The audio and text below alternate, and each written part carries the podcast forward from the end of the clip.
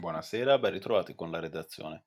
Come segno di riconoscenza e fiducia nelle istituzioni dopo la libertà ritrovata grazie all'emancipazione, nel 1884 l'allora Università Israelitica di Torino donò alla città e al suo museo civico uno dei suoi preziosi Aron HaKodesh.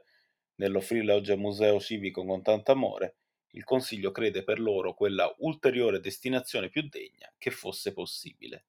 scriveva il 15 febbraio 1884 Alessandro Foà, allora guida della comunità ebraica di eh, Torino, spiegando i motivi della donazione. Per un secolo quell'Aron, il più antico arredo ligneo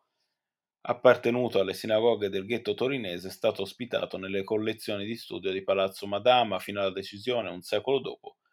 di riportarlo nel luogo dove inizialmente non aveva trovato spazio, grazie infatti alla collaborazione tra tre istituzioni del capoluogo eh, piemontese, Comunità Ebraica, Soprintendenza e Fondazione Torino Musei, nel, nel dicembre 2010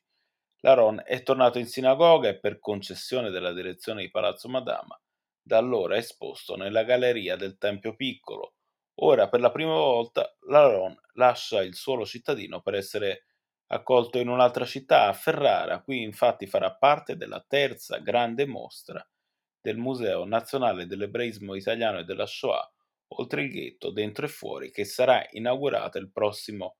28 ottobre ed è stata curata da Simonetta della Seta,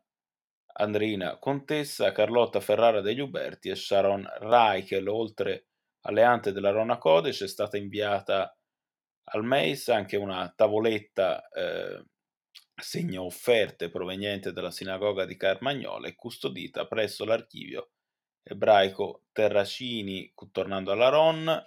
l'arredo ligneo dorato e decorato con fregi e figure architettoniche che simboleggiano il Tempio di Gerusalemme ha un importante valore artistico e simbolico. La sua origine viene infatti a risalire al periodo compreso tra l'ultimo decennio del XVII e il primo del XVIII secolo, in concomitanza